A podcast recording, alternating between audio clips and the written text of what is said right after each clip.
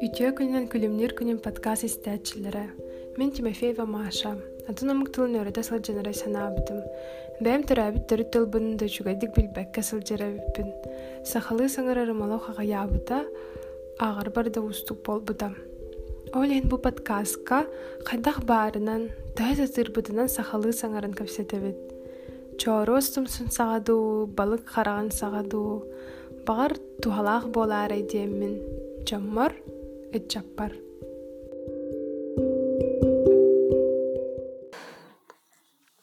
Я до сих пор не знаю, рассказывать этот секрет или нет. Не хочешь? Я вот думаю, может быть, это не так сначала начинать. А, короче, я... Обычно я начинаю с детства.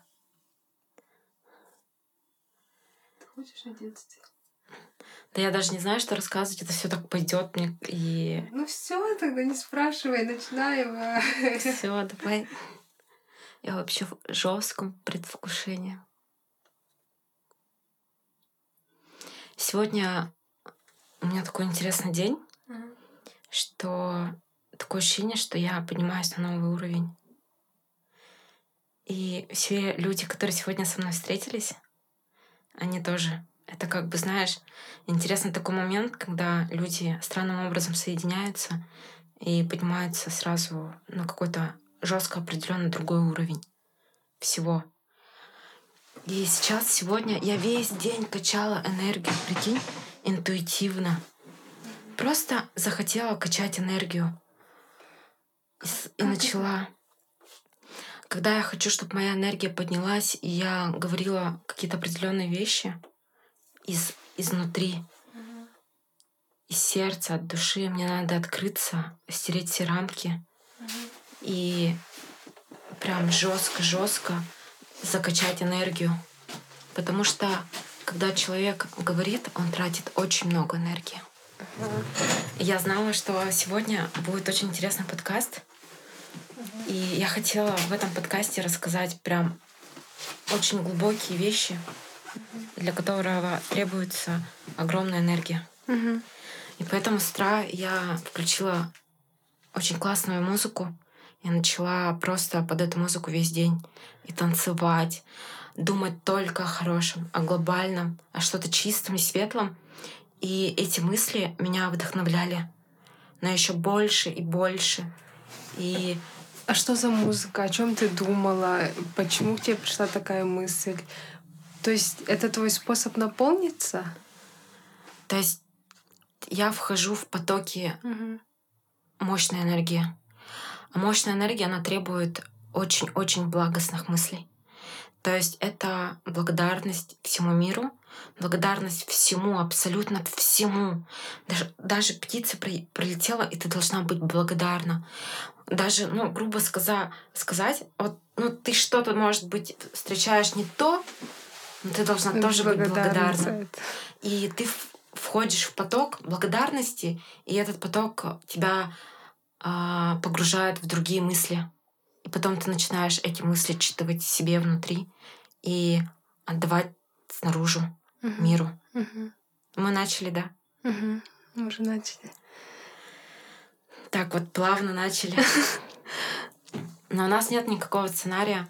У нас нет никакого сценария, просто расскажу, что у меня на самом деле якутский подкаст, но мы живем в Якутске, тут очень много русскоязычных, очень много тех, кто не говорит по-якутски. Я решила не ограничивать себя как бы этим и лишать себя возможности поговорить с тобой, узнать тебя получше, а, услышать твою историю, потому что вот ты говоришь, что вы с Леной записывали подкаст, это было очень давно, и очень много с того момента поменялось.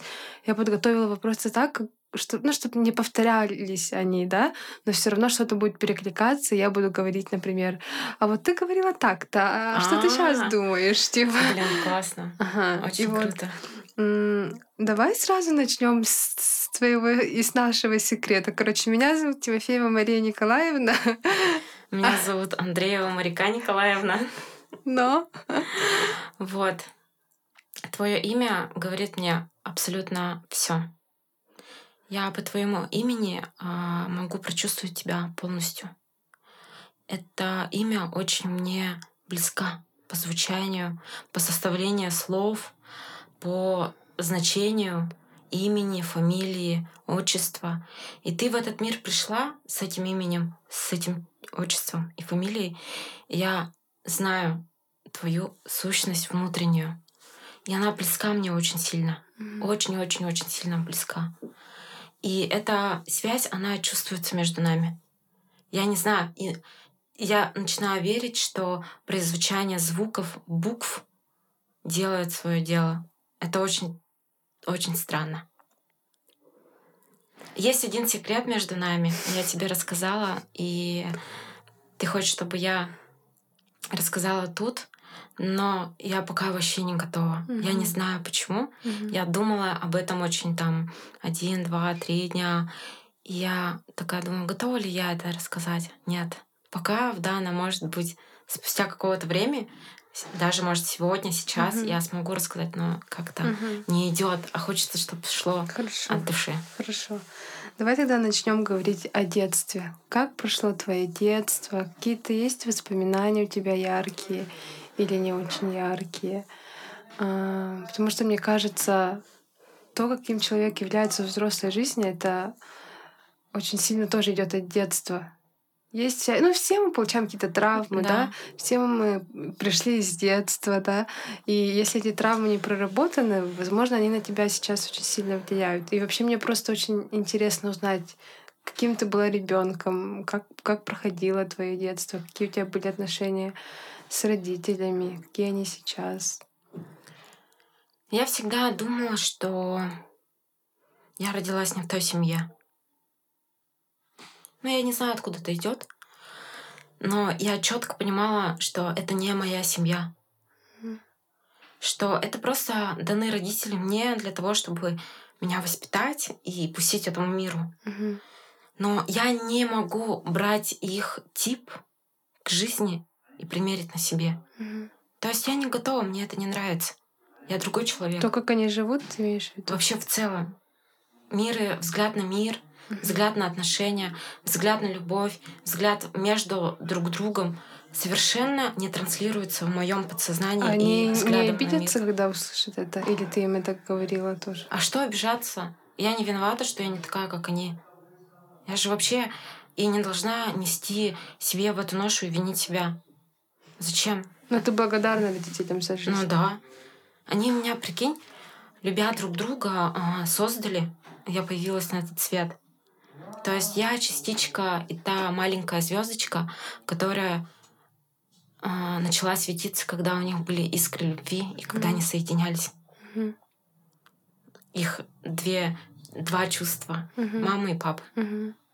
И поэтому каждый человек, который пришел в этот мир, он особенный.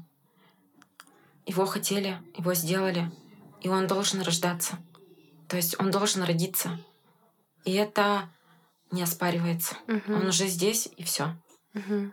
Но почему ты чувствовала, что ты родилась не в той семье? Вообще я думала, что я э, должна была жить в XVIII веке и э, одевать пышные платья. Угу. И чай пить мизинчик, чтобы торчал. Но нет, почему-то не так. А почему я не ношу пышные платья?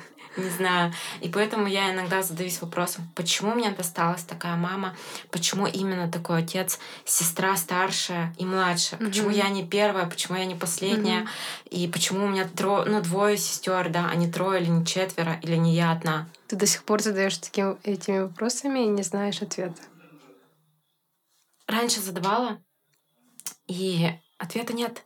Надо принимать все потому что это уже не исправишь. Все уже, это твое. Зачем копаться? Надо на принимать и жить с этим. Угу. Вот угу. и все. Угу.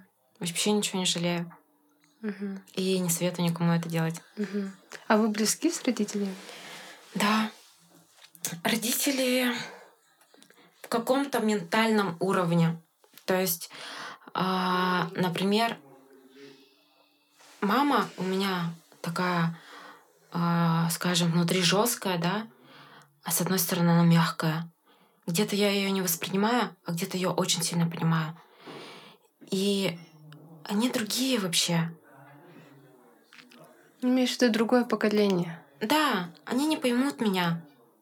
И поэтому я не хочу спорить, что-то доказывать им. Пусть живут своей жизнью. И э, вот у них определенно сформировался мир их, и этот мир я не готова менять. Я поэтому их принимаю, Мгм. какие они есть. Ну, они сами даже, наверное, не хотят менять, меняться. Ну да, Мгм. зачем, если они сами не хотят? Мгм.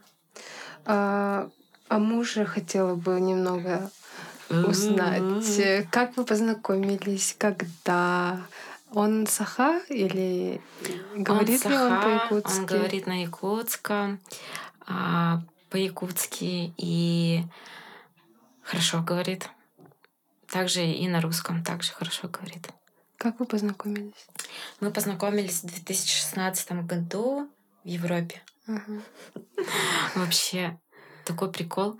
Короче, я, ну, какие-то всегда рамки есть. Мгм. Рамки типа нельзя знакомиться в клубах Мгм. с парнями. Мгм. Ну, типа несерьезно. Ну да, как-то. И я никогда не знакомилась с парнями в клубе. Потому что я думала, для чего? Зачем? Мгм. Это так неинтересно. Мгм. Я приходила именно танцевать, и мы приходили а, с подругами постоянно. И нам хватало нашего общения между нами, подругами. И не было там какой-то другой цели познакомиться с парнями никогда. И тут как-то раз я позволила, сняла рамки. Я это прекрасно помню этот день, Мгм. когда я себе сказала, сегодня я снимаю все свои рамки. Мгм. И когда он подошел и хотел познакомиться, я решила эти рамки не надевать и, и дать так, как должно быть. Мгм. Просто я поверила в свою судьбу и дала возможности раскрываться ее. Вот так вот мы с ним познакомились. И через сколько вы сыграли свадьбу? Или... Мы сыграли свадьбу в девятнадцатом году. Это Мгм. спустя сколько? Четыре, три года, да? Три года. И после свадьбы у нас на третий месяц я забеременела. Мгм. Вот. Сейчас у нас ребенок. Мгм. К ребенку мы отдельно перейдем. А, Вот когда я была на открытии, да, многие говорили, что вот Кирилл, твой муж, он исполнитель, а ты его муза такая мечтающая, говорящая какие-то там Да. идеи. Как ты, ты всегда была такой для него, или в какой-то момент что-то в тебе поменялось, и ты стала такой? Или ты сама по себе такой человек? Как, как ты его вдохновляешь? Я не знаю, как это получается, но и когда это произошло. Это все как-то так произошло неконтролируемо. Я никаких усилий и просто я все рассказывала им, и ему про слепых, про этот проект, говорила какие-то плюсы. И сама, наверное, была такая окрыленная этой идеей. И он в какой-то прекрасный день купил кушетки. Я Мгм. вообще не поняла. Мгм. Зачем покупать кушетки? Мгм. Я спрашиваю, ты купил кушетки? Мгм. А он еще купил их со скидкой и такой радостно мне рассказывает. Я купила кушетки со скидкой, смотри, короче. И такой этот. Я такая подумала, боже мой, он купил кушетки. Что? Это вот Зач- недавно, когда вы Да, это получается в мае. Мгм. В мае он купил кушетки, и я такая, ты чё, зачем ты купил? Он говорит, ну все, делаем массажный центр. Я говорю, ты рели, я серьезно? И он такой, ну да, а, а что? Я такая удивилась, как так можно быстро взять и это все сделать? Ну, Я сама в шоке. А когда ты поняла, что это твой человек? Вот можно ли вообще понять, что это твой человек? Вот э, не знаю, какой-то совет девушкам, не знаю, что ты сама Я чувствовала, как ты была уверена. так его почувствовала, именно его внутреннее, вот это вот внутреннюю душу или как внутреннее его состояние, да, он, так как я его увидела и почувствовала, а, я так людей никогда не чувствовала так глубоко. Я подумала, «М, как интересно, что это? И потом я поняла, что жестко хочу его сделать счастливым. Прям изнутри я хотела его сделать счастливым. И такая думаю, блин, какие классные чувства. Вот эти вот чувства, они такие классные. Я думаю, ничего себе, как может человек чувствовать это все. А раньше ты не чувствовала? Нет, что такого не было. Но были отношения да. там?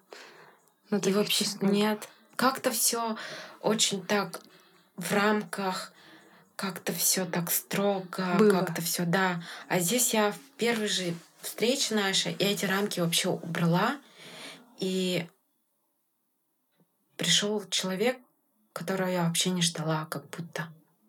Потому что мои, мои рамки жизни, они всегда закрывали путь к нему. Угу. И тут, получается, я открыла, и он сразу вошел в мою жизнь. И эти чувства, ну вот они такие очень-очень интересные. Даже не могу до сих пор описать их. А вот они как-то ослабевают или наоборот они... Вообще а, чувства любви, они живут в три этапа. Определенное количество каждый этап может да, проходить. Например, а, первый этап — это цветочно-букетный, mm-hmm. да, там романтика, ты человека узнаешь, организм начинает вырабатывать э, гормон счастья, эндорфин. Mm-hmm. и ты вся такая окрыленная, вся такая позитивная, гормоны бьют в голову, и он, и он кажется тебе, и весь мир кажется потрясающим. А, эти гормоны организм перестает вырабатывать, и, конечно же, счастье как бы в, глазах вот рядом человека, а, который ты проводишь большое количество времени, это может быть и муж, это может быть и сестра, и подруга, да, а, утихивает, ну, как бы меньше становится. Приходит второй этап, он тоже, я не знаю, сколько длится, у всех по-разному, и здесь уже приходит принятие то есть ты принимаешь человека уже, у тебя нету пелены гормонального, да, этого всплеска счастья, и ты уже видишь его прям ну, трезво. Угу. И эта трезвость, она, получается, мозг врубается и начинает вводить рамки. Он должен так или не должен, он должен сделать это, то, а может быть так, а может быть сяк. То есть постоянно мозг включает какие-то стандарты. И здесь получ... и тут э, пара, а, ну, да, пара, скажем, да, проходит второй этап притирки. И это притирка изучения себя. После этого идет э, растирка, или как правильно даже назвать, я не знаю, когда человек, он видит в нем плохое или не очень хорошие вещи, которые ему не нравятся, и человек бесится. То есть он все не так делает, что-то не так говорит. Но человек, по сути, не поменялся. Он остался таким же прежним. Это просто всплеск твоих гормонов, потому что человек... Ты просто забыл то да, первое чувство. Да. И человек живет э, всплесками. Они в одно время mm-hmm. у нас больше, и в одно время меньше. И в этот момент люди могут расставаться. Да, могут расстаться, не поняв то, что это временно, что после третьего этапа идет опять цветочный букет. И это постоянно круг за кругом идет. Угу. То есть надо понять, почему ты на него начала на этого человека смотреть другими глазами. Значит, mm тебе что-то меняется. mm Значит, твой организм перестал вырабатывать гормон счастья, и тебе надо сейчас его выработать, чтобы мир стал прекраснее. А как его выработать? Хорошо спать, и гормоны идут от мыслей. Если ты будешь думать, какой у тебя прекрасный день, и что тебя может радовать, да, определенное кофе может радовать тебя, или улыбка родного человека, или просто от того, что ты в моменте наедине с собой, и ты думаешь о том, что ты счастлива, эти мысли вырабатывают гормон, а потом мы получаем счастье. Это потому, что мы выработали гормон. Вот и все мысли вырабатывают разные гормоны. Есть даже гормоны стресса. И если мы будем сильно долго и думать о плохом, то у нас вырабатывается гормон стресса. Mm-hmm. И вот так вот мы живем постоянно mm-hmm. из-за мыслей. Но надо уметь контролировать мысли. От этого зависит наша жизнь, как она будет проявляться и влиять на нас. Mm-hmm. Ты еще говорила, что вам пришло, ну не пришлось, вы продали свою квартиру, чтобы поехать в Америку на роды. Да, но это не так произошло. А, Получается, я боялась, что будет дефол. Я не знаю, кто мне это сказал, но мне... я еще была беременная, Мгм. и все ужастики для меня казались очень масштабными, да. Я услышала, что будет дефол, и продала быстро квартиру. Мгм. А так оказ- оказалось, что я продала квартиру, и через несколько пару недель квартиры выросли на миллион еще. Я не успела э, выгодно продать. Вот. И на руках у меня эти деньги, и в один прекрасный момент я понимаю, что есть виза у Кирилла, и весь- и есть виза американская у меня. Мгм. И перед сном я думаю, это крутая возможность поехать и родить там. Я Мгм. беременная, и если откроют границы, мы сразу полетим туда. Потому что надо воспользоваться этой ситуацией и возможностями. И как раз деньги были на руках, и мы решили потратиться на роды. Вот и Мгм. все. Вот, ну, я думаю, что это очень хороший выбор Мгм. поставили. Ну, в, в плане будущего ребенка, да, ты имеешь Да. в виду? Ему будет легче потом путешествовать. Ну, ему Или- легче не будет путешествовать или будет, я не знаю, какой он же вырастет, да. Мгм. Просто я ему не я, да- но мы ему дали возможность изучать мир без бюрократии, Мгм. Без получения визы, без собеседований, без э, одобрения, согласия посольств разных стран. Просто он берет и едет. Потому что с американским паспортом синим ему доступны очень высокоразвитые страны. Это Англия, вся Европа, э, Канада, Израиль, э, Исландия, Ирландия. То есть такие вот страны, где рейтинг э, проживания, он на высоком уровне. Там совершенно другие люди живут. И очень круто же, когда он будет туда Мгм. попадать без разного, Мгм. скажем, геморроя. А что ты имеешь в виду, там другие люди живут? Какие Чем, там люди? чем, развит, чем развита страна, тем она комфортнее и без стресса. Там люди живут на другом уровне в плане взаимо... взаимокоммуникаций. Мгм. То есть, например, мы, а, живя а, в Якутске, Мгм. это будет, может быть, жесткий пример, но его надо привести, чтобы было понятно. Я выезжаю, у меня машина грязная, ну потому что очень пыльно. Я еду, и моя машина бьется об кочки. И я стрессую. В каком-то масштабе я стрессую чуть-чуть. Но я жестко обожаю, люблю свой город. Он такой уютный, он такой компактный. Здесь проживают охрененно крутые люди. В одном маленьком месте замкнуты куча талантов, которые просто иди и вдохновляйся от каждого. Но вот эти маленькие микро неудобства, они немножко настроение же портят. Не немножко даже. Ну да, где-то немножко. И поэтому в развитых странах получается то же самое, но ты не расстраиваешься от этих от этой мелочи. Поэтому там внимание и фокус людей направлен совершенно на другое, Мгм. на развитие, Мгм. а не на упадок и, например, стресс. Или, или обвинения. Да. Мгм. Они, когда общаешься с ними, получается, они говорят очень просто, говорят по-другому. У них обмен энергиями очень лайтовый. У них нету понимания там надо что-то сделать для того, чтобы быть счастливым. У них вокруг счастье, потому что комфорт везде. Мгм. У нас Москва, мне кажется, такая центральная Россия, она вообще очень удобная и красивая. Там очень хорошая инфраструктура, там может, а, могут передвигаться люди а, с ограниченными возможностями. У нас, к сожалению, такого нет. У нас люди с ограниченными возможностями мо- ну, долго сидят в своих квартирах, потому что сложно куда-либо выйти. То есть у них ограничения есть. Мгм. И это же странно. Мгм. Ну, вообще у нас не обустроен город же для Да, людей. надо понимать и думать и тоже за них, потому что город должен удобен всем, абсолютно всем.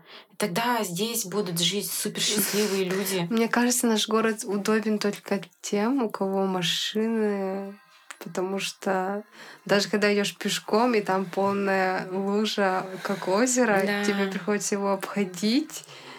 Это просто... Поэтому я вообще очень редко хожу пешком, потому что для меня это стресс. Хм. А кем ты себя считаешь? Ты художник, ты мать, ты жена, ты дочь. А, кто ты в первую очередь? И как ты переключаешься с этих ролей, как ты сохраняешь свой баланс или кем ты вообще себя считаешь сейчас?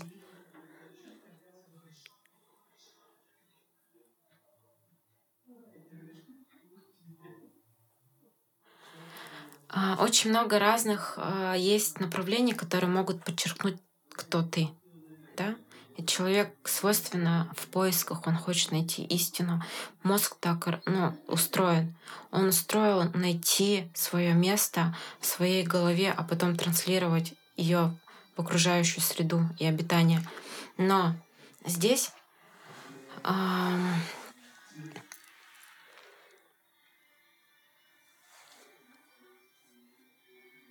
Я не знаю, кто я. Ты еще помню, в подкасте Лена говорила, что ты не нашла еще себя. А те, кто говорит, что нашли себя, те они остановились. Ты до сих пор так думаешь? Я уже, прикинь, не помню, что я такое говорила, но это правда. Я до сих пор не знаю, кто я, прикинь. Я вообще... Вот сейчас ты задала вопрос, я же даже заклинула. И такая думаю, кто я. Я хочу быть честным человеком, вообще жестко честным. Хочу говорить правду. И сегодня я пришла с таким настроением, что даже я смогу, смогу тут, я себе дала разрешение сматериться. Потому что если я захочу где-то сматериться, я сматерюсь. У меня сегодня я хочу полностью, полностью открыть себя. Вообще, я не знаю, жестко хочу открыть, сказать такие вещи, которые меня вдохновляют реально. Я хочу поделиться этой всей информацией и прям хочу, чтобы кто нас слушал, погрузился в нереальное, в нереальное путешествие. Хочу сказать, что наш мир настолько прекрасен, он настолько безумен, он настолько вообще безграничен, что каждый день надо просто наслаждаться, что ты живой, видишь, слышишь, чувствуешь, есть эмоции. Я прям хочу до каждого достучаться, что жизнь — это вообще нереально классная штука.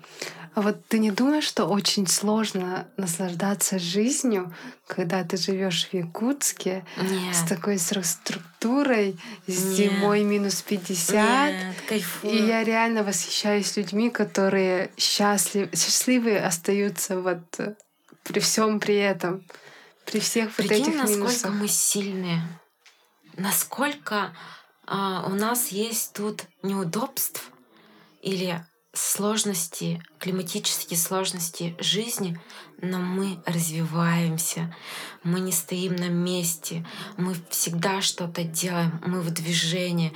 Якутск люди нереально а, умные, целеустремленные, сильные. Я вообще поражаюсь, какие тут люди живут. Мы стойкие, мы нереально терпеливые, мы природные люди. Я вообще кайфую. А ты не думаешь, что если бы было меньше вот таких каких-то стрессовых всяких там кочек, дорог разбитых, эти люди могли бы еще сильнее, может, раскрыться. Не думаешь, если бы ты жила бы в комфортных условиях где-то там, ты могла бы быть намного счастливее, намного больше раскрыть свой потенциал? Не. А, сейчас я проживаю такой момент, что кочки и даже дым меня не тревожит. Я свою жизнь делаю сама.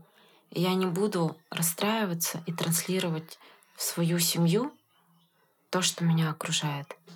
У меня есть маленький ребенок, который видит, как я живу, и он через меня видит мир. И поэтому я не готова, чтобы он у меня сейчас жил в страхе или в какое-то недовольстве, да. Я ему показываю прекрасный, красивый, вообще очень хороший мир. Очень красивый мир. Как, как ты ему это показываешь? Своим настроением. Он же пьет мое молоко, а молоко все из гормонов. Состоит полностью из гормонов, так как молоко, оно вырабатывается через кровь, а в кровь поступают абсолютно все гормоны. А еще раз повторюсь, наши гормоны трансформируют наши мысли. Я думаю, в кровь поступает гормон, какие я сделала через мысли. Кровь вырабатывается у молоко, и эти гормоны либо радости, либо грусти, либо счастья, либо страха, либо что-то еще я транс отдаю ребенку. Угу. а есть готова. те, кто не кормят грудью? Ну да. И как они должны передавать? Ну, ребенок, получается, будет пить искусственное молоко без гормонов, а просто с витаминами. Не будет получать эту энергию от да, матери? Да. Он, получается, у мамы не впитывает это все, а сам транслирует. И поэтому связь с ребенком, она идет очень сильный контакт, а, когда мама кормит.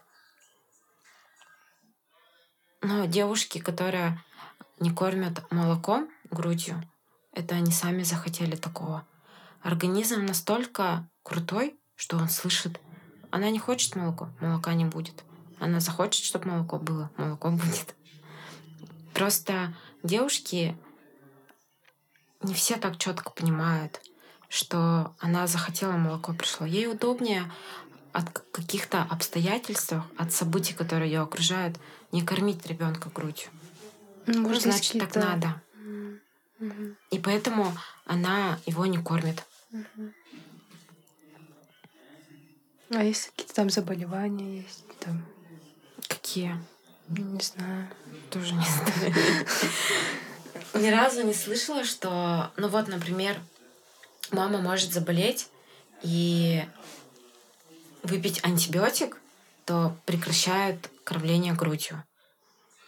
Да? Мама Почему заболела-то? Потому что упал иммунитет, она заболела. А падает иммунитет из-за чего? Из-за плохих мыслей, стресса. Стресс, организм получает стресс, иммунитет падает, человек заболевает. Значит, мама стрессанула, у нее пропало молоко, она не хочет кормить. У нее пошел э, реакция а, как бы наполнение себя. Угу. То есть не надо ей давать энергию еще кому-то, она угу. должна сама наполниться. Угу. Видела еще пост о том, что ты делала ДНК-тест полное происхождение. Ты а, я хотела. Ты, ты не делала? Нет. Mm. Я хотела сделать прям вообще, а, когда находилась в Штатах, и я не сделала. Mm. Я хочу, узнать. да, я хочу прям разобрать все свое древо жизни, откуда оно состоит, понять а, со стороны мамы, со стороны папы, откуда пришли мои прадедушки, прабабушки, и понять, что за люди, потому что вся вот эта генетика, которая отражается во мне, это чьи-то качества. И я из чуть-чуть, по чуть-чуть, по чуть-чуть у всех взяла. Uh-huh. А вот про картину, которая считается достоянием республики. Обожаю эту картину. Жестко обожаю. Она такая сильная. Она Она стоит красивая. в музее, Национальном музее. Да. Она находится в архиве Национального художественного музея Республики Саха-Якутия. И считается, так как картины забирает туда в методический фонд, mm-hmm. вообще фонд э, музея, только те картины, которые считаются достоянием республики. Mm-hmm. И приняв эту картину, они удостоили такого звания, и сейчас она считается достоянием республики народа. Mm-hmm. Потому что в этой картине по своей концепции приняло больше одной тысячи человек. Мгм. Это вообще это супер картина, которая не была в истории человечества, которая написанная такая с столькими людьми. Можно вообще рекорд Гиннесса поставить. Но она заяву, завои- завоюет этот рекорд Гиннесса, потому что такой картины не было. А о вообще. чем эта картина? Это картина «Девять кругов к Богу». А, также есть девять кругов к Богу, есть девять кругов ада. Мы постоянно находимся в той точке, где наверху девять кругов Богу и девять кругов ада. Вниз или вверх. И каждый круг, он, получается, символизирует. Три круга — это человек. То есть это средний мир, а, где живут люди. Это животные, все птички. Из девяти кругов, первые три круга, там живут люди, птицы, все животные. Следующие три круга, это получается четвертый, пятый, шестой, это мир растений. Там деревья, он выше нас, нас, животного происхождения, да, он выше находится. А, Они чувствуют, растения все соприкасаются с землей и воздухом. Мы соприкасаемся только воздухом и ну, живем вот так вот, да. И когда нас сражают, а, раньше в древних якутских традициях женщина рожала в балагане, и ребенок дотрагивался до земли. И он обретал землю, потом начинает дышать и воздух. И последующий круг, последний, к девятому, это получается круги Бога. Там живут, живут архангелы, хранители, ангелы и сам Бог. И вот эти вот круги я изобразила. И в каждом кругу есть изображение, обозначающее это. Есть 12 месяцев а, якутского старого календаря, а, рисунок. Затем идут люди, встречают солнце, танцуют осохой. Потом растительный мир идет и мир любви благодарности. Это вот последние круги. Вот эта вот картина об этом. Девять кругу, кругов Бо- Богу. И я так благодарна. И так вообще, она такая классная. Там маленький ребенок пришел, не знаю, сколько ему месяцев был, месяц, наверное, он супер маленький, он оставил там отпечаток маленькой ладони. Была бабушка, вообще старая, она оставила отпечатки. Приходили семьями, оставляли отпечатки. Но это вообще такая картина, которая а, она приняла энергию всего человека, разных людей, и она несет ее. И я ее так люблю, эту картину. Почему? Потому что она красивая. Она нереально красивая. Я знаю, я видела. Она еще покажет себя, может быть, не скоро, но она станет реально очень крутой. И она будет... Я хочу отправить на в сообщество художников европейских на, за, за оценкой этой картины. Рассказать всю концепцию, сколько приняло участие, вообще полностью описание этой картины, и чтобы они оценили ее В деньгах. в деньгах. Я хочу сделать оценку своей картины, чтобы музей понимал, какая картина в денежном эквиваленте она есть. Мгм. А такой жесткой картины, где принимала участие одна тысяча человек, ладоней людей, ее нет по всему миру. И она вот своей философией будет стоить просто огромных денег. Но она принадлежит уже музею. Да, и круто. Должны быть такие картины. А какая самая дорогая картина, которую ты продала? Ну, Вот она. Я не оцениваю свое творчество, я просто хочу, чтобы она была супер дорогой. Я не знаю. Ее идея пришла к тебе в Индии, да? Да. Я ехала в Индию на слепбасе 12 часов из Мумбаи в Гуа и смотрю на звезды, лежи там стеклянное небо в автобусе. 12 часов ехать надо. Лежу, смотрю на звезды, такая спрашиваю, звезды, что я тут вообще потеряла? Что я тут делаю? Ответьте мне. Что? Я почувствовала, как моя голова открывается, и туда эту идею кидают. Сделай это. И в Индии на берегу океана после того, как эта идея пришла, через 4 месяца я создала картину такую же там, в Индии, mm. где все оставляли, что хотели. Mm-hmm. И она тоже такая хаотичная. Она у тебя, да? Да. Кстати, я ее хотела как-то продать, но сейчас я ее не буду продавать. Хотела мужу продать. Типа, купи мою картину. А, а почему ты не проводишь какие-то курсы по рисованию? Почему какие-то там онлайн-курсы не делаешь? Я делала... На заказ ты берешь вообще? Нет, что? редко. Почему? Вообще редко. Не знаю. Не хочу. Нет желания. Это долго. Это очень энергозатратно. Я вообще поражаюсь от художников, которые рисуют по 6 тысяч картин за свою жизнь. Я думаю, господи, 6 тысяч картин. Представь, 6 тысяч картин. Сколько как... у тебя уходит на одну картину времени? Ну, где-то 120 часов.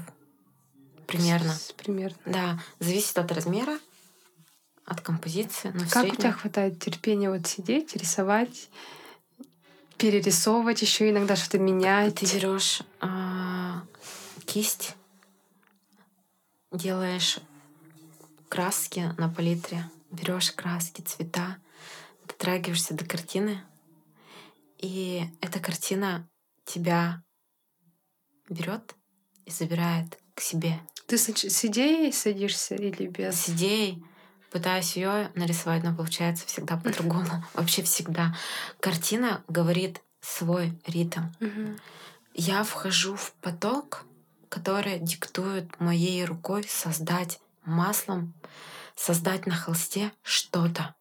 И эту идею, эти мысли и эту философию, когда, которая мне дарит картина, мои руки делают, я хочу показать угу. миру, что ко мне приходит, откуда-то, я не знаю. Угу.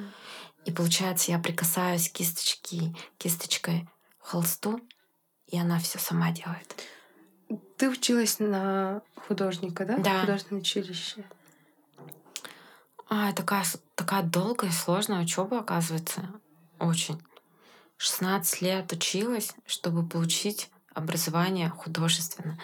Это художественный лицей 4 года, художественное училище 4 года, 6 лет а, в институте. И сейчас второй институт.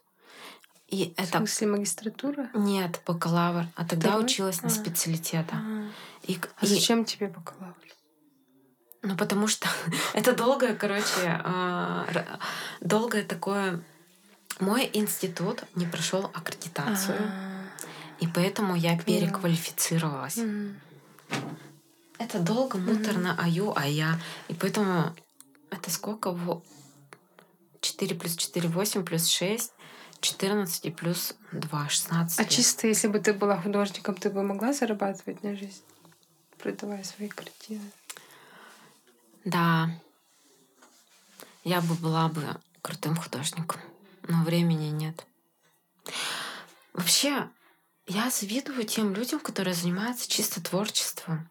Это так круто. Прикинь, какие они наглые, чтобы заняться просто своим творчеством еще и а, делать а, деньги. Да, это так круто, я хочу на этот уровень подняться, но это сложно. Это надо поверить в себя, в свои силы, в свой талант, что ты можешь транслировать э, своим талантом другой мир. Мир какое-то mm-hmm. вдохновение. Вот ты думаешь, кто угодно может научиться рисовать, или обязательно нужно вот все эти этапы прийти, училища, института? Думаю, да нужно прийти. Да.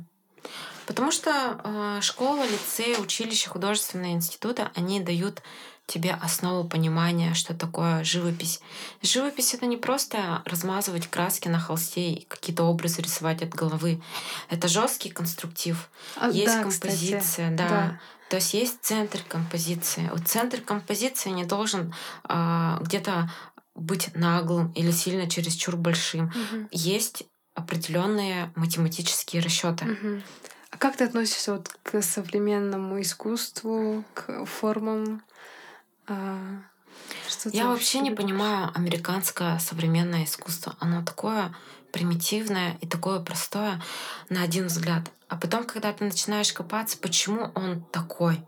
Почему он такой стиль, новый, американский, такой простой, какой-то необычный, как будто рисует шестилетний ребенок, и все тащатся от этого. Да, почему? Почему?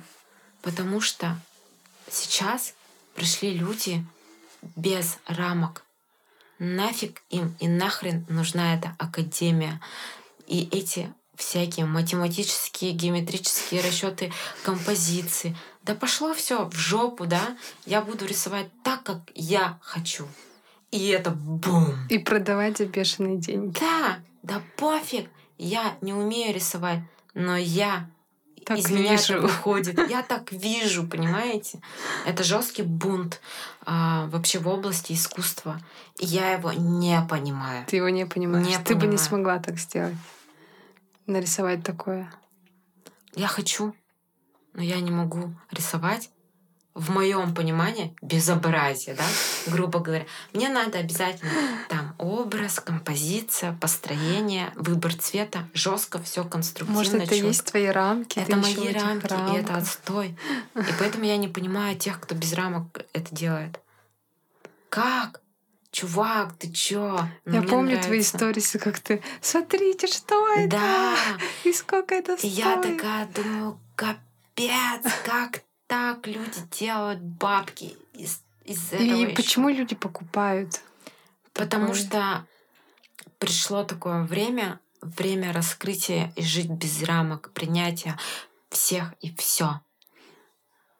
И это к нам только-только приходит в Россию. А там уже в на Западе и в других странах это уже развито более 50 лет. Но в Россию это только сейчас заходит. И оно же так круто смотрится. Это же классно наблюдать, как вообще меняется общество. Какие другие дети, они вообще без рамок.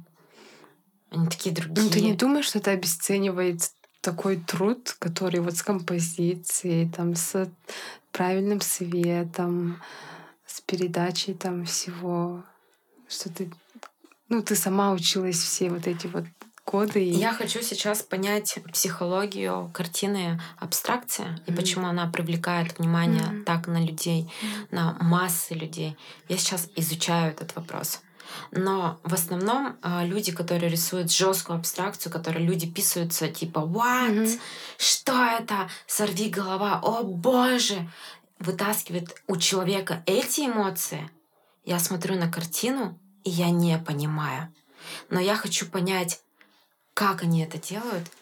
И представь, если я пойму, и мои навыки художественные соединятся, Мгм. это будет безумие мое маленькое, к которому я хочу прийти и сделать такую картину. Ну, там же все равно типа абстракции, но все равно какой-то подбор цвета правильный. Все интуитивно. Вообще все они делают интуитивно. Они вообще не думают, что подбирать, зачем подбирать. А, хочу черное. Ну, кто угодно же так. может так сделать. Ну да. И просто нужно иметь наглость, смелость Да, продать это за да, такие любой- деньги, сказать, что вот это вот, вот это вот, да? Насколько у человека будет сила и уверенность в себе, так и получится, так и будет. Если он будет заявлять, эй, чувак, я делаю охрененные картины, но ты не видишь, мне тебя жаль. Мгм. Но она охрененна. Найдется Мгм. кто-нибудь, Мгм. который скажет, что она охрененная. Мгм. И когда я изучала, например, легендарных художников, как Сальвадор Дали, Пикассо, Мгм. которые просто взрывали в свое время а, новое поколение, все такие типа нимфы, Венеры, Мгм. принцессы, да, а, ажурные там, э, ангелочки там, дети голые, а, да, сверху, как ангелы. То есть была такая тема венецианская, Мгм. эпоха Возрождения. И тут Бах и Пикассо. Типа, что? Он ломает формы. Что он делает вообще? Он безумен. А он, знаешь, он не думает, что он безумен. А, как он думает? Он такой думает, Да, я гений. Я гений. Эй, чуваки, я гений. Вы что, не видите? Смотрите, какие жесткие вещи я делаю. Они полностью уверены в своем гениальности. И на, на меньшее они не согласны. И только такие люди старательно. Каждый легендарный художник сделал просто огромное количество картин для того, чтобы весь мир разобрал эти картины и показывали, трансли, масштабировали. Нету вообще таких художников, которые не легендарных, у них малое количество картин. Трудом и потом достигли. А вот этот квадрат Малевича? Вообще офигенная картина. Про что это? Это получается он модернист-кубист, который хотел всю концепцию сжать до такого минимализма, чтобы люди, каждый видел то, что хотел видеть. В черном квадрате оставлено безумно какое-то огромное количество разных отпечатков. Ноги, стопы, сосок, не знаю, что еще там, да, лицо, нос, губы. Там может быть не только его, а друзей. Там, То есть бы... это не просто вот квадрат такой разукрашенный? Там куча разных отпечатков. И на белом тоже. Он идет такой квадрат черный, и там куча отпечатков. И сверху такая же рамка, и там тоже куча отпечатков. И вроде бы просто черная с белой рамкой, но когда ты приглядел, ну, станешь рядом, будешь приглядываться, ты увидишь куча разных отпечатков людей. Это же вообще... Прям на квадрате? Вот да. Прикинь. И что он хотел этим сказать? Он сказал, что надо заглянуть, чтобы понять эту картину, заглянуть внутрь. Это инь типа, mm-hmm. он сделал. А вот еще у тебя была картина, ты назвала ее автопортрет. Там птица и бабочка. Да. И ты что какой-то опрос проводила, как вы думаете, почему там... Ну, я, я не смогла понять. Короче, почему это автопортрет? Это мой... Я хотела в одной картине показать всю себя. Угу. Такую, какая я внутри. И папа... Я была черная всегда. Угу. Жестко темненькая, да? Угу. И типа хара. Угу. Хара-хара. И чтобы, чтобы я не обижалась на это, ну, потому что я обижалась, видимо, папа это видел, и он всегда говорил, ты мой белый вороненок. И я реально думала, что я белый вороненок, ну, я не знаю. И потом мне кто-то сказал, что в мире не существует белых вороненков. Это альбиносы какие-то. Ну, типа, это ненормально, что ворон белый. А папа просто от черного меня превращал в белую. И я думала всегда, что я белый вороненок. А эта картина изображена птица, вот белый вороненок, и рядом красивая бабочка, которая переродилась из гусеницы. И она обрела красивое тело, и сейчас она восхищается. И настолько она сильная, что она летит против белого ворона. И они такие друг на друга летят, а ворон такая говорит, блин, что за огромная бабочка такая, такая, и у нее крылья взад пошли назад, и типа она тормозит крыльями, и ногти хочет типа бабочку съесть или поймать, да, у нее такие длинные ногти белые тоже. То есть и, и, и ворон, и, и бабочка это ты? Да, это я. Это я которая себя вижу. А еще в бабочке крылья, как земля я сделала, размазала там краски. И у бабочки есть глаз. А, такое в виде круга на крылышке. Бывают же такие бабочки, огромные кружочки на крыл... Сделала в виде глаза mm. огромного. Mm. И у ворона красивый такой глаз. Ты бы продала эту картину? Нет, это моя. Это моя картина. Жесткая моя картина. Я ее рисовала в джунглях. Под да, дождем. В Гавайях, да? Да. Это вообще очень классный момент, когда я уединилась, пошла в джунгли и попала под дождь. И такая подумала, ай, пофиг, не буду собираться, буду под дождем рисовать. И рисовала под и дождем. И на хамусе еще. И на хамусе играла. Просто Я не знаю, что я Ты знала, что будешь рисовать вороненка, бабочку? Нет. А, композиция была, но она поменялась со временем. Угу. Там было другое, а потом превратилось вообще в другое. И этот вороненок, он переливается в разные цвета, неоновые, типа голубой, фиолетовый такой. А у тебя вообще есть картина на продажу? Или все мое, мое? А-а. На продажу нет. Я вообще ни разу не продавала картину. Вообще ни разу. Почему? Не знаю, не хочу. Не хочешь? Mm-mm. Их так мало. Что продавать, не знаю. Я их делаю, делаю, делаю, делаю. Иногда дарю людям картины. Когда чувствую, что эта картина создана специально для него, я дарю. Типа, это твоя. Mm-hmm. Но это редко бывает. Mm-hmm. Очень. Ну, мало, потому что mm-hmm. хочется выставку свою сделать. Кстати, да, давно ты еще. Да, очень надо сделать свою выставку и прям чтобы люди заглянули в мой мир через мои картины. А они, на мой взгляд, крутые. Да, а они очень крутые, но о чем они? Есть ли какая-то одна? Нет, вообще ничего нет. Они все разные. Они все разные, стили разные. Я потому что в поисках своего стиля. И каждый раз картина выходит вообще разная по стилю, по технике, угу. э, по размеру, угу. по композиции. Они все разные. Угу. Как так можно вообще? А чем ты вдохновляешься? Люблю фильмы смотреть и рисовать. Например, вот эта бабочка и ворон белый а, пришла идея и вдохновилась после фильма Александра МакКуин.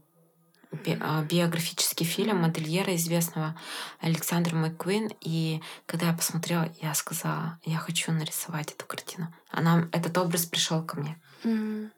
Вот так вот все приходит. Mm-hmm. Ты еще говорила в подкасте, что до 28 лет училась любить.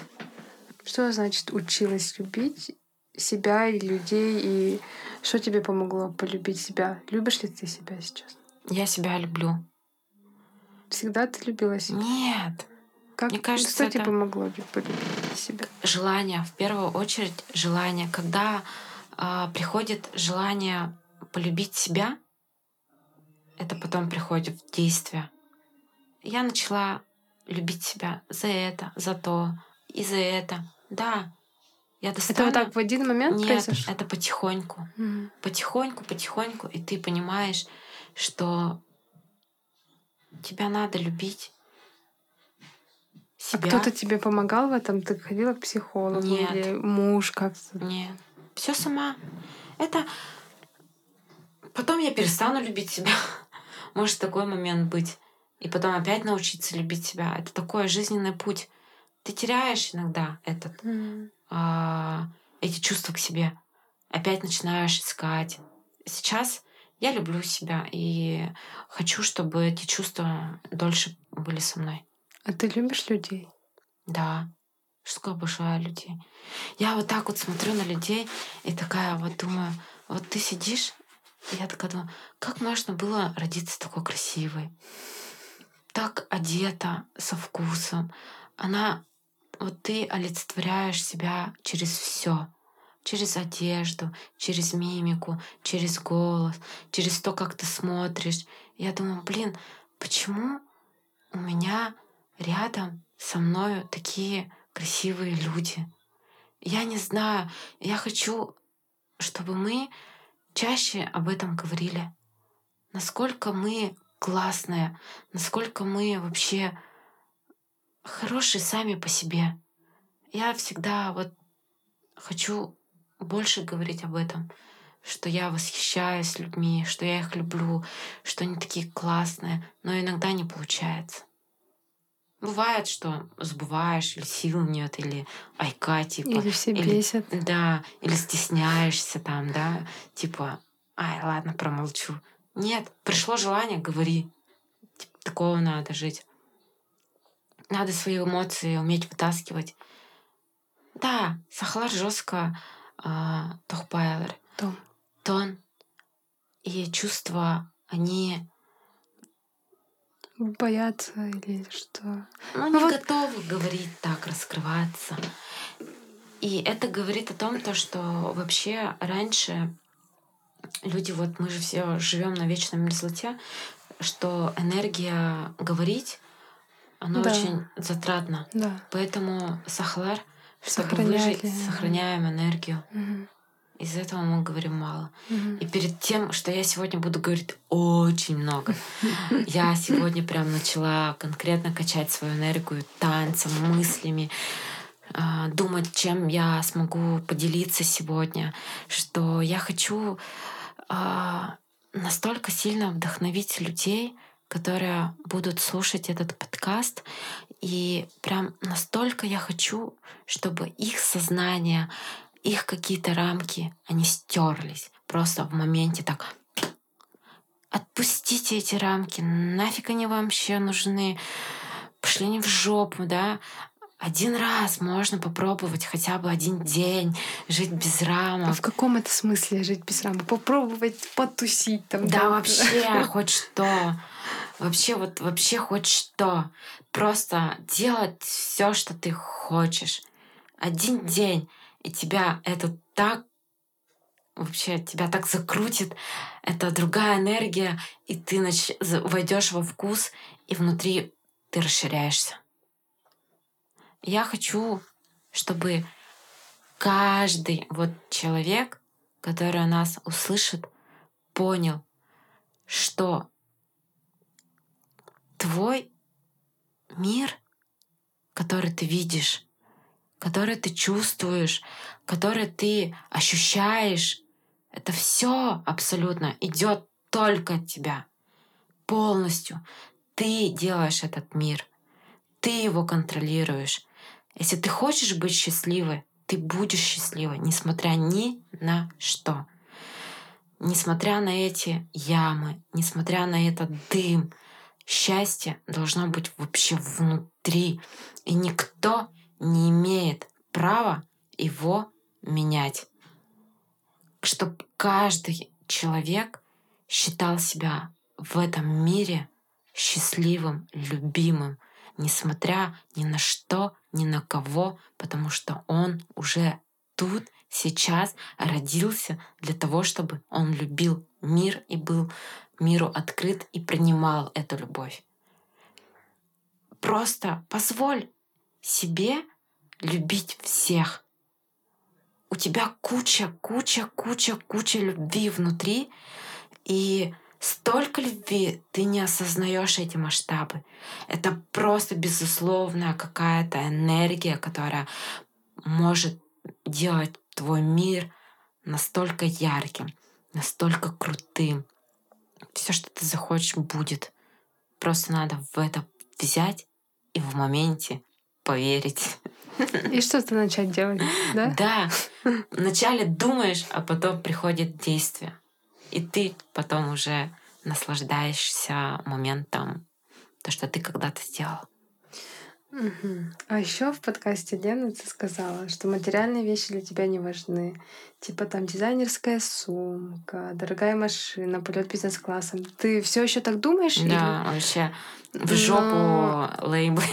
Но разве это как-то тоже не влияет там на твою самооценку, а, на состояние? Вот, а, все, я видишь, на, на уверенность. А, говорить как подросток, да, потому что я себе сейчас эти рамки скидываю. Я хочу говорить, мне насрать на лейблы, мне я покупала кучу разных э, сумок, и они просто валяются, и все. Что? Нафиг они вообще нужны? Я пришла сегодня в старой своей кофте, вот она, да, ей 6 лет, блин, она вся в катушках, но она такая классная, я ее не хочу выбрасывать. Она так тебе идет. Да, она прям, я когда одеваю ее, она прям, знаешь, она дает мне какую-то силу. Как ведьмочка. Да, я, короче, такая черная вся. Я вообще обожаю черный цвет. Я бы хотела бы ходить постоянно в черном, но мне всегда говорят, не одевайся так, одевай ярко. Я такая думаю, ну, блин, ну ладно, я слушаюсь, типа, послушная, и одеваюсь ярко. А хочу вот dark. Почему? Не знаю. Я в этом цвете чувствую свою силу, потому что я такая, как год, короче. Такая, ну я не знаю, я даже не могу описать. А вот смотри, полет бизнес-классом, например, это же комфорт, а, долететь спокойно, а, если у тебя есть возможность, деньги. Почему бы нет? Нет, я не отрицаю, что это может быть окей. Мгм. Если я захочу бизнес-классом лететь, тогда я буду лететь, Мгм. потому что я захочу. Но сейчас нету такого желания, я же не буду себя заставлять. Мгм. Езжай на бизнес-классе, потому что, ну, не Или там знаю. машина дорогая, крутая. Это не важно. Я хочу сейчас Lexus. Да. Жестко новый Lexus. Почему? Для потому чего? что внутри охрененно крутая торпеда. Короче, там получается, а если взять, ладно, не Lexus, там кожаный салон, такая хорошая прошивка, все сенсорное, огромный экран, можно контролировать, все удобно. А если так еще подумать, то я хочу Мерс. А там, прикинь, неон идет по всей торпеде, и этот неон можно настраивать по настроению. Розовый, голубой или там белый. И ты такая взяла, сделала розовый, и у тебя космическое небо в Мерсе звездное. Мгм. Блин, это же так. То есть ты не отрицаешь полностью материальные вещи? Но сейчас я хочу машину, потому что мне капец как понравилась внутрянка. Мне понравился салон, и это чувство ко мне пришло. Я как будто, знаешь, такая Мгм. увидела и захотела сидеть там внутри и такая, типа, сенсор нажимать и Мгм. регулировать освещение. И все. А сколько она стоит, я еще даже не знаю. Просто я хочу, почему-то захотела. И все. И все, и все, да. Ну, это, наверное, про честность быть собой, да? То есть ты и не заставляешь себя, потому что... То есть ты не хочешь Lexus только из-за того, что это, типа, престижно. Нет, И, типа, это... вообще нет. Ты просто хочешь и, и, и купишь. Типа такого. Если я захотела, эти чувства, значит, пришли. Значит, надо делать, что страдать-то хотеть и, и- и не делать, Мгм, что ли? мгм. Типа ты хочешь такая, «А, хочу, хочу Lexus, хочу Lexus, или хочу Мерс, хочу Мерс, и такая не исполняешь. Блин, надо исполнять свои мечты, потому что ты становишься радостной, во-первых, ты исполнила свою мечту, свое желание, ты а, из-за чего ты же захотела это, и ты дала то, что ты хочешь. Мгм. Только так. А вот э, хотела бы ты разговаривать на якутском? Сахалы. Ханаранды сахалы. Мен а, бырты айдүбін только нагуан акцентнахпын. И я вот так вот могу частично букая а, разговаривать, но построить предложение чисто на якутском у меня не получается.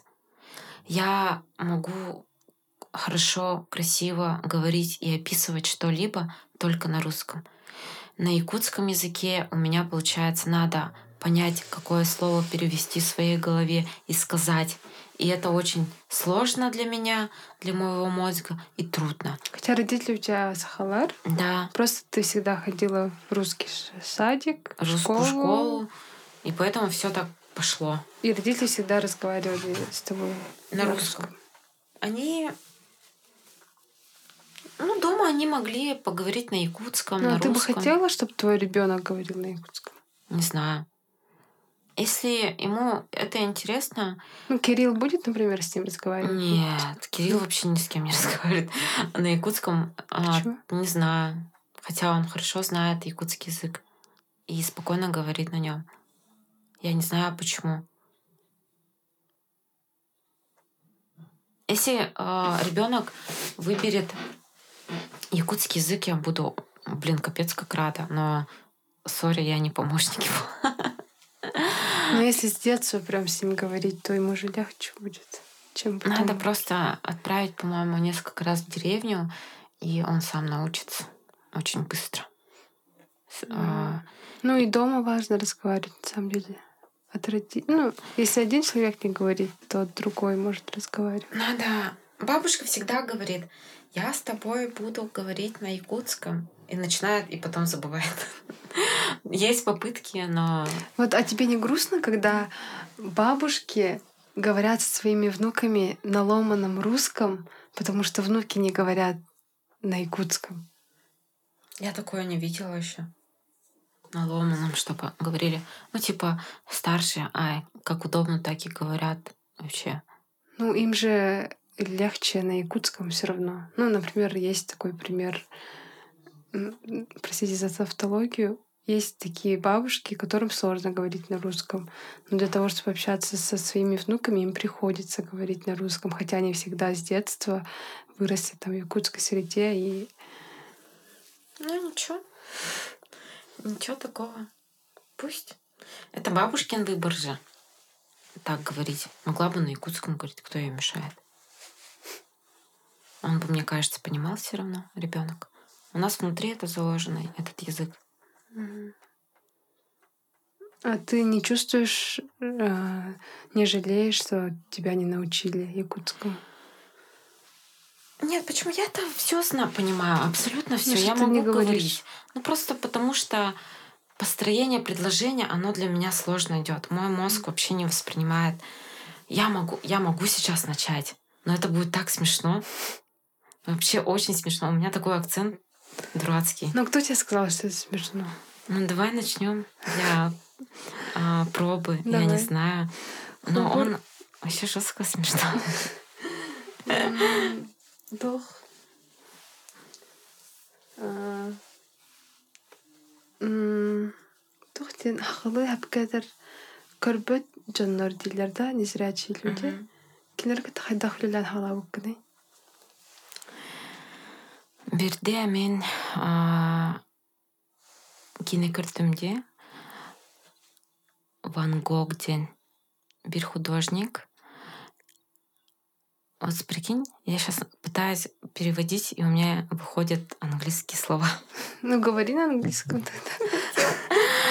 Короче, спутываются якутский, английский и русский, и я такая начинаю искать это слово. Ну, попробуй расслабиться, избавиться от своих рамок, что это кто-то тебе сказал, что смешно, что у тебя акцент смешной. Кимда манык дебите? Кимда не тебе? Эн бәң не тебе? Бәм бәм саныбын? Чего это грамота? Да? Ага. ой со бүтті бүгіттен бүгіннен бүгінгіттен бүгіннеттен видишь вот бүгіннеттен сахалы санарабын нан тиреханай на тоқпай хайдара атынбай хайдара бәғын ұжатын кикурды хананағанда аха бар анук анук бар. Хайдара төбем атынбай тукуйдур Интересно бая. Да, интересно. Ну, холобра английской да, грав тебе Мы же тоже говорим с ошибками, с акцентом, да? И никто же над нами не смеется. Это же мы тоже сами думаем, что мы звучим смешно. А носители же всегда поддерживают и всегда пытаются нас понять. И никто не указывает на ошибки. Поэтому и на английском так много людей сейчас Эйс. говорит. Однокурсник тобой, а, видишь? Да, а, однокурсник однокурсник. Однокурсник. Однокурсниктарын однокурсниктарым хаддара постоянно күлеритер күл алискайдахардахар хох сахалы. Ну вот я про это и говорю. Акарвая акцент наханди ага, я про это и говорю. Бу. тебе так говорили. Да и а... поэтому я закрылась. Да а вот почему на английском, когда мы говорим, над нами не смеются же носители английского? Они знаешь, как говорят? Вот если ты, например, начинаешь говорить на, на английском, они говорят, it's okay, okay. Да. Okay. Да. What you want? Да. И поэтому все хотят учить английский. Да. Ни, ничего не отталкивает. А когда ты начинаешь, даже когда у человека есть желание говорить на якутском, он хочет, да, что-то сказать, и над ним смеются, и он конечно, закрывается. Конечно, он закрывается. У меня была такая практика, опыт. Я закрылась. И до сих пор ты не можешь открыть. Арабы Арылуакында. Арылбыккын. Арылуакында. Арылыбыппын. Бүгін арыллаган. Билбетим. Було. Ата арыллан эраган жуже. Було. Хагардың мутта. Нашки. Ван Гог тен. Мгм. Ага. Ван Гог кине. Биографическое кине. Krøvearbeidet, istoриялах. Онна идея келді, түбігер. О, бұл идея найт э, астықпа идея. Бұл незрячий хаттақ болары? Көрбет жонор. Көрбет жонор, картинар ойдары, көрбет жонор, қаддәрі мир внутренний чтобы видишь на русском, Ага, ничего страшного, переходи.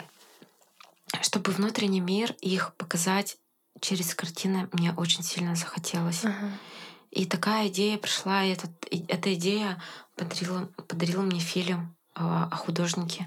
И я подумала, это безумие какое-то. Это очень интересно показать мир незрячих, транслируя через картины. И я позвонила сразу в библиотеку слепых и попросила поддержки, чтобы они а, дали контакты с такими людьми, которые мог бы принять участие в этом проекте. И все так закрутилось, завертелось. Завтра мы снимаем последнюю а, историю про Мичила Моисеева. Мгм. Вот, он незрячий, и завтра мы встречаемся, записываем. Мгм. И он скоро выйдет. И вот этот последний сюжет я больше всех сил э, вкладываю в очень интересный именно сценарий. Мгм. Не только будут а картины там показывать. Мы хотим показать, как он живет, Мгм. в каких условиях. Мгм. Взять комментарии у мамы, у друзей, у подруг, у однокурсниц. Мгм. Кто такой Мичил? Мгм. Почему а, он должен где-то жить в другом мире, который не создан для него, а создан для нас? Он не может взять легко и пойти там куда-то. И поэтому а, вот это вот все я хочу показать с его точки. Мгм. Он еще песни поет. Мгм. Он такой популярный. У него очень красивый голос. Он вообще такой Мгм. интересный парень. Ты. Вообще. Я хочу Что тебе это даст? Не знаю. Интересно же показывать другой мир, который среди нас. Это же очень интересно. Я вообще не представляю их мир, хотя я столько с ними общаюсь. Но нас... я сегодня вообще не ела.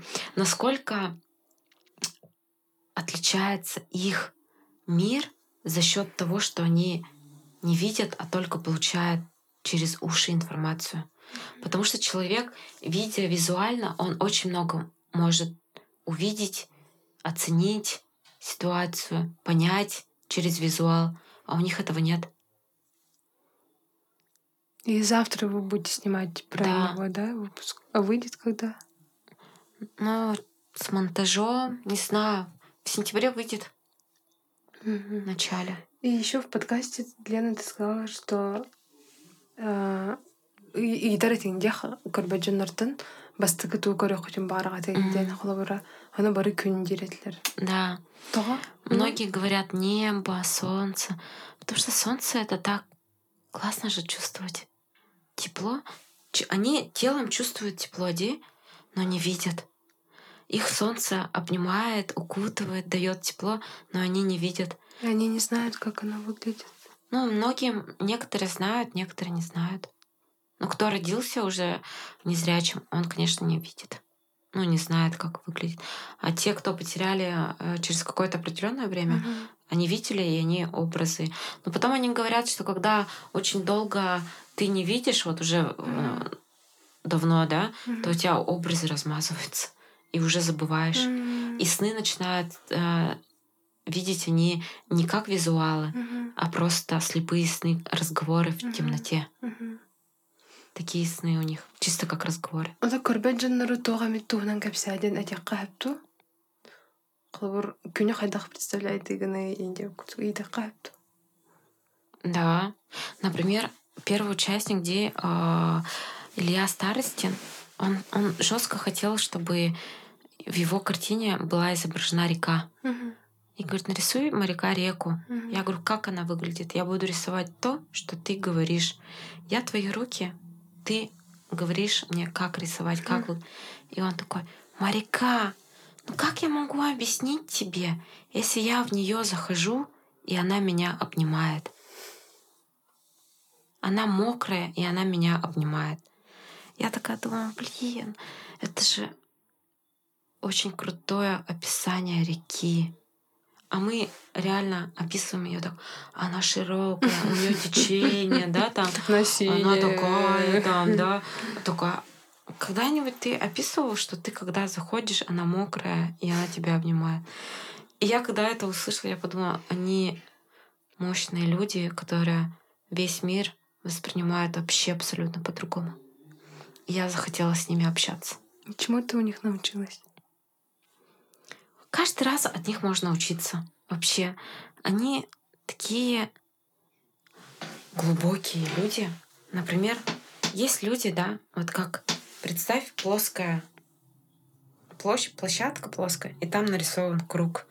Он такой, наверное, большой, да, такой, метр на метр диаметр. Но он плоский. Но он большой. А есть люди, которые диаметром ну, 20 сантиметров, 15, но жестко вглубь. Просто вглубь. Не вширь вот так вот, а вглубь. И это вот незрячие люди, они идут вглубь. Они настолько глубокие, другие, что мне с ними хочется и хочется общаться. Потому что каждый раз я вообще такая думаю, вау, как ты об этом думал? Ну, например, чему ты... Что было такое, кроме вот реки, что тебя шокировало? Например, у нас есть мастер, его зовут Михаил, ему 30 с лишним лет, и в 26 лет он стал незрячим. А до этого он был зрячим, обычным человеком, наслаждался, кайфовал, как и все мы, Мгм. видим, работает, дом, работа. Ну, то есть я чё- м, конкретно не знаю, какова у него структура жизни была, да, какого плана. То есть он работал механиком и восстанавливал автомобили. Всю жизнь, как бы, ну, осознанную, да, взрослую. И в 20 лет, 26 лет, бум, и зрения у него нет. Я не знаю, почему это произошло, я не углублялась. Но я хочу узнать. Мне интересно, жестко интересно. Мгм. И тут, получается, зрения нет. Представь себе, ты жил и жил, и в моменте у тебя нет зрения. Все, и это не вернуть обратно. Все, ты должна смириться в новой жизни.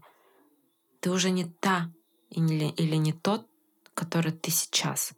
Ты должен принять, понять, осознать и дальше жить. И а дальше как он будет механиком работать? Он, представь, в одночасье свою жизнь меняет на 360 градусов. И он учится на массажиста три года и идет вместо восстановления автомобилей, восстанавливает теперь людей. Я так думаю, что это мои предположения. Я хочу с ним на эту тему поговорить. Я предполагаю, что у него настолько мощная энергия, что он должен уметь лечить людей своими руками. Но он себя нашел именно в автосервисе и лечил, восстанавливал машины. А это другая энергия. Это не такая сильная, потому что прорабатывая людей своими руками, чтобы человек после его рук чувствовал себя нереально окрыленным, это надо иметь огромный труд и энергию. И судьба просто забирает глаза, потому что он предназначен для что-то большего. И все. Я так думаю. А те, кто рождаются слепыми уже, они, получается, еще так говорят, Сахаларган Нукбар, короче. Шаманы, когда приходит шаман в семью, ну, то есть не в семью, а рождается шаман, он забирает глаза у своего родственника. Какого-то. Может, будущего. Какое-то там колено через четыре или семь, или три колена, он из будущего забирает глаза. И получается, те, кто сейчас рождается там и э, незрячие люди, это когда-то пожертвовали свои глаза своему прошлому родственнику, который должен был родиться сильным. Значит, у них в ДНК есть эта жестко мощная сила. Это тот, э, та зацепка, которая вот у них есть вот эта вот линия какая-то. И вот все, мне кажется, слепые люди, они какие-то очень расположены к шаманизму. Они этого не понимают, но они очень сильные. Я на них смотрю и такая думаю, чувствую даже, насколько от них идет мощная сила, я, а они этого не осознают, многие. И я пытаюсь сказать, эй, вы меня слышите? У вас жесткая сила, потому что я чувствую, меня просто прет иногда от их силы. И я такая, вау-вау-вау, полегче, пожалуйста, да, от их эмоций, там, да, от рассказов настолько, как они мыслят, как они разговаривают. Я думаю, блин, какой ты вообще нереальный человек, какой ты вообще сильный, и как ты, несмотря на то, что ты мир не видишь, ты настолько яркий, настолько счастливый, настолько он вообще любит мир. А мы не ценим то, что мы видим. Красивое небо, солнце. Мы видим лица, мимики, радость. Мы все видим. И это прекрасно, потому что окружающий мир, он настолько красив, а они этого не видят, но они это чувствуют. И вот это вот, как они это чувствуют, они вот с ними можно понять. Это вообще другие какие-то они... Я только начала, вот, получается, с ними так тесно mm-hmm. общаться а, с открытия центра. Mm-hmm. Поэтому я рекомендую всем дружить с незрячими. Они плохого не посоветуют. Расскажи про массажный центр и почему называется Салгын. Массажный центр э, Салгын Получается, мы картину рисовали вот с незрячими, и одна участница Сахая Данилова, она учится, учится в житайском техникуме, и она сказала так, я вот учусь три года, и что дальше? Я не смогу найти работу. Я говорю, в смысле? Ты три года училась на массаж профессионально и не можешь найти работу. Почему? Все же во всем мире э, массажистов ценят незрячих, потому что у них тактильные чувства другие, они все понимают по-другому. Он говорит, ну нет такого у нас в Якутске понимания. Не было, нету такого места, которое мог бы нас пригласить на трудоустройство и транслировать это. И я все это рассказываю мужу. Mm-hmm. Муж, что типа вот, вот, а он все на ус мотает, короче. Такой, так, так, думает, как бизнесмен уже. А я такая вся, а, прикинь это, прикинь то. И он такой, а, ну да, говорит, вообще мощно. И получается, вот в апреле мы начинаем готовиться к открытию, начинаем ремонт, ищем место и думаю, какое название будет вначале пришел воздух. Что такое воздух? Тогда еще, блин, с пожарами вообще не было даже намека, что mm-hmm. будет такая ситуация. Это апрель, апрель-май. Воздух, воздух. Что такое воздух? Я начала изучать, откуда пришло слово воздух к нам. И получается, воздух — это от старославянского возвышать дух воздух. Mm. Дыша воздухом, ты, ты возвышаешь свой дух. И действительно, когда мы набираем воздух в полные легкие. Мы делаем перезагрузку организма. Мы насыщаем кислородом, и все токсины выходят с углекислым. Мы делаем перезагрузку мощную. Тело не может жить, и мы, соответственно, не можем жить без воздуха. И реально, значит, это возвышает дух. Твой дух.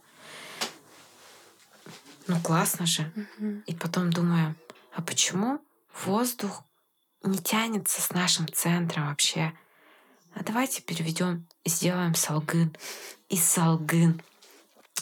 И человек а, вообще саха живет с тремя кут. Салгын кут, буро кут и эе кут. Воздух душа, земля душа и мама душа. И когда Салгын Кут немножко становится плохо, он шатается, человеку сразу становится плохо физически, либо морально, ему становится трудно. Он потерял свой Салгын Кут. И поэтому, когда я поду разобрала еще по Кут, поняла, откуда это Кут Салгын идет. Мгм. Поняла, что этому названию быть. И реально мы хотим, чтобы люди уч... ну, дышали. Не забывали дышать. Мы даже забываем дышать. Мы так медленно и мало дышим, потому что в обычной жизни человек дышит всего лишь на 30%. Мы мало делаем перезагрузку легких. Мы дышим так и останавливаемся. Говорим, говорим или ходим. А как дыхание Задумайтесь. с массажем связано? Дыхание — это как йога. Тело, если дышит, воздух, когда заходит в наш, наше тело, он наполняется кислородом, и оно мышцы наполняются кислородом, и она становится мягкая. То есть, что такое массаж? Когда человек приходит на массаж, значит, он дошел до какого-то физического пика боли. Ему надо определить и расслабить определенном, определенные точки. Значит, в, это, в этих мышцах застой. Там нету кислорода, там, там комочек мышц стянутые, настолько стянулись, что туда не может зайти воздух. Мы стали твердыми, и у нас там болит, например, спина, да? Мгм. А спина из-за чего болит? Этот остеохондроз, вот это все из-за того, что мы жестко много берем ответственности на себя, и у нас болят плечи, болят, не знаю, там шея, Шея. все болит. Это боли говорят о том, что ты, дорогая или дорогой, взял ответственность на себя очень много. И все. Мышцы тебе говорят о том, что надо уметь расслабляться, надо расслаблять и не брать столько А ответственности. сколько сеансов нужно, чтобы рас... А расслабиться? всех по-разному. Кому-то 10, кому-то 5, кому-то 3, кому-то один раз. Это все зависит от того, насколько у Мгм. него там Мгм. это все. Мы хотим вырастить наша команда Солгын, мы хотим жестко вырастить крутых специалистов, чтобы они своим вот таким вот даром тактильного вырастили и стали профессионалами. Еще же есть такая тема, что это возможность работать Да. для них, зарабатывать деньги. Каждый же человек хочет быть финансово независимым. Это же очень важный элемент. Это очень важно быть Мгм, финансово независимым. И ты вот на открытии говорила, что очень много у нас салонов, где массажисты приезжие. Да, когда мы изучали рынок, у нас в Якутске оказалось 16 массажных салонов, центров, а, которые предоставляют массаж. И получается из них э, какая-то часть э, это направлено на тип и стилистику Таиланда. Мгм. То есть человек думает, что посетив Таиланд, он получил массаж, и он хочет еще раз получить массаж. И тайский массаж, он по своей методике очень классный. Мгм. Они берут, расслабляют конкретно и э, внут- внутренние потоки раскрывают. И Человек после расслабления чувствует прилив энергии. Это все понятно. Но мастера иностранные же, иностранцы, которые работают в Якутске, у которых есть свои семьи, и они сюда приходят, они не живут своими семьями. Они вынуждены жить вдалеке и отправлять деньги, потому что ну так надо. Только такая у них возможность.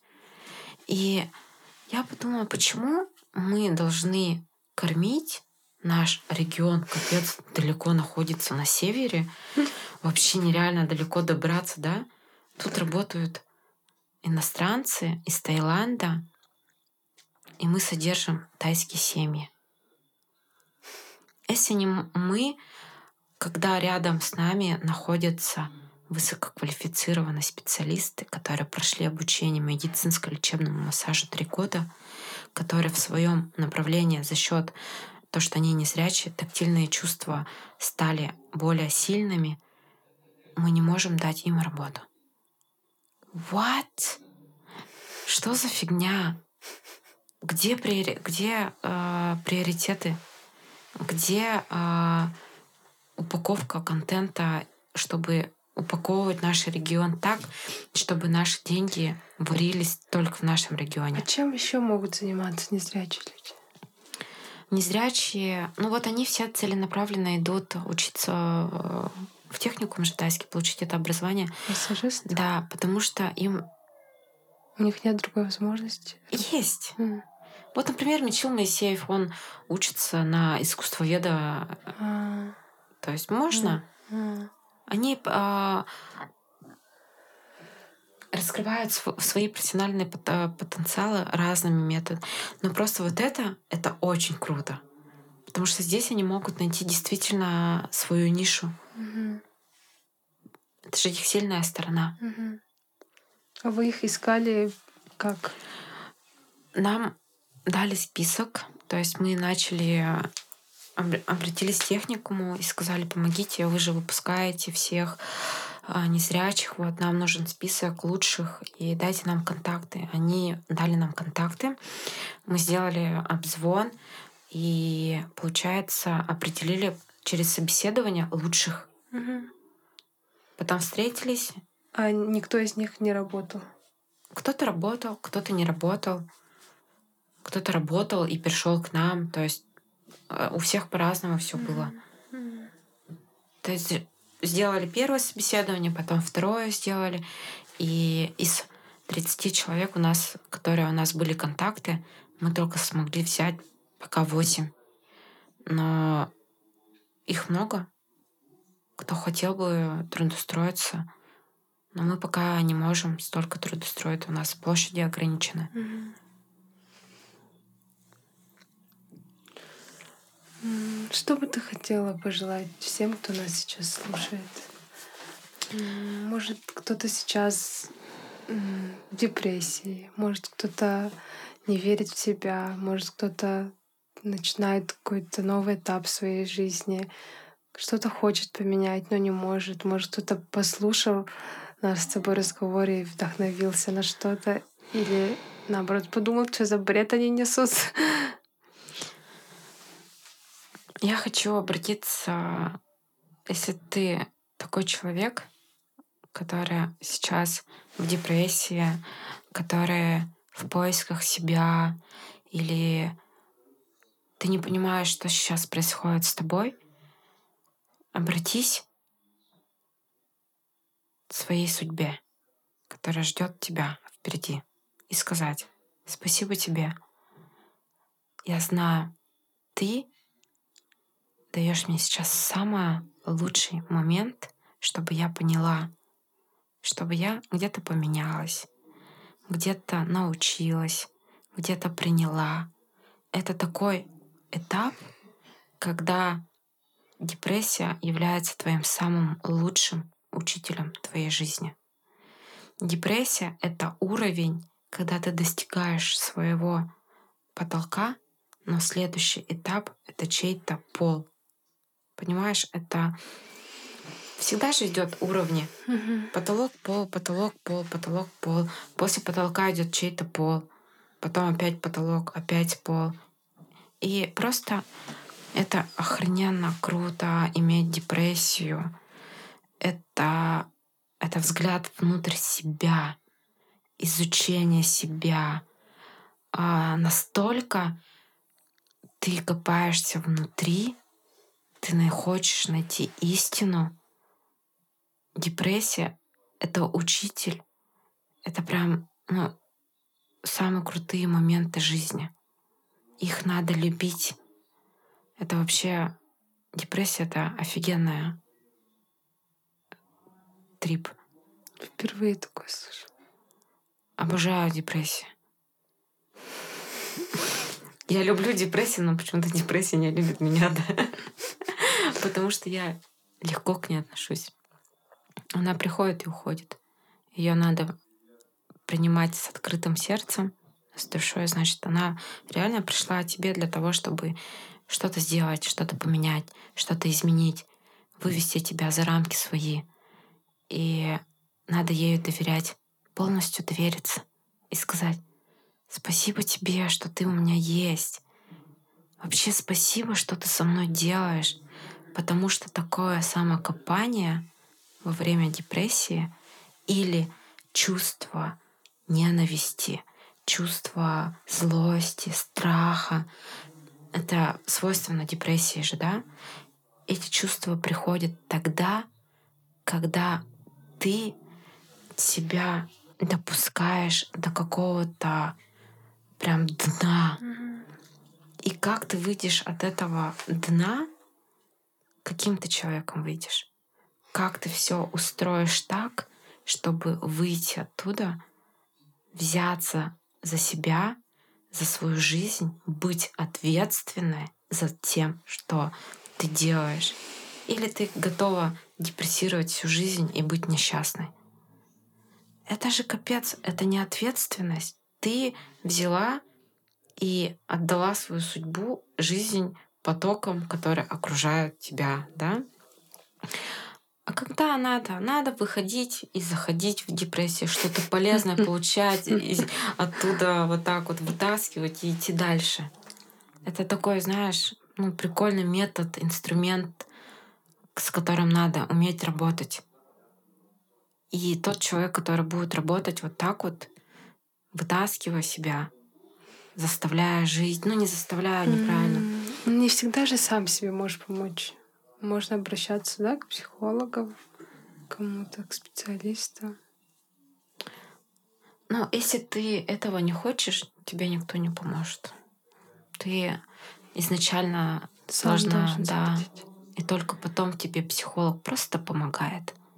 Просто он тебе дает конфетку за то, что ты, ой, молодец, ты хочешь выйти из депрессии, на тебе конфетку, да, вот как так, как учитель тоже. Человек, который готов тебя вытащить из депрессии. Мгм. Ну, к ней надо с любовью относиться. Блин, депрессия это вообще охрененная штука. Там так столько силы. Там вообще нереально огромная сила. М, Какая сила? От депрессии хочется просто лежать, и чтобы все закончилось, и никто тебя не трогал.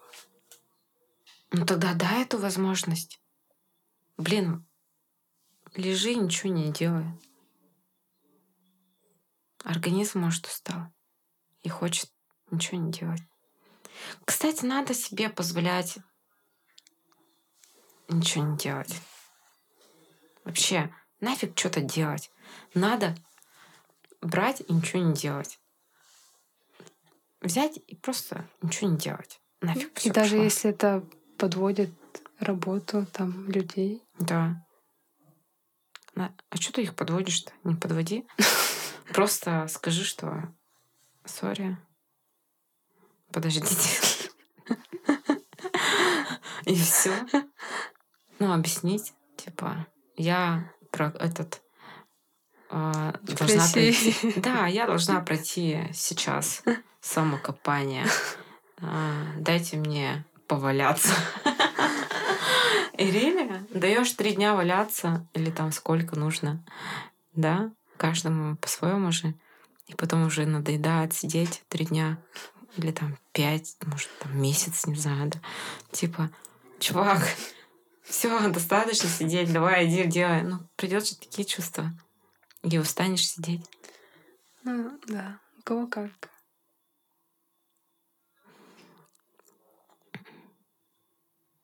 Депрессия круто. Ну, честно. На этом и закончу.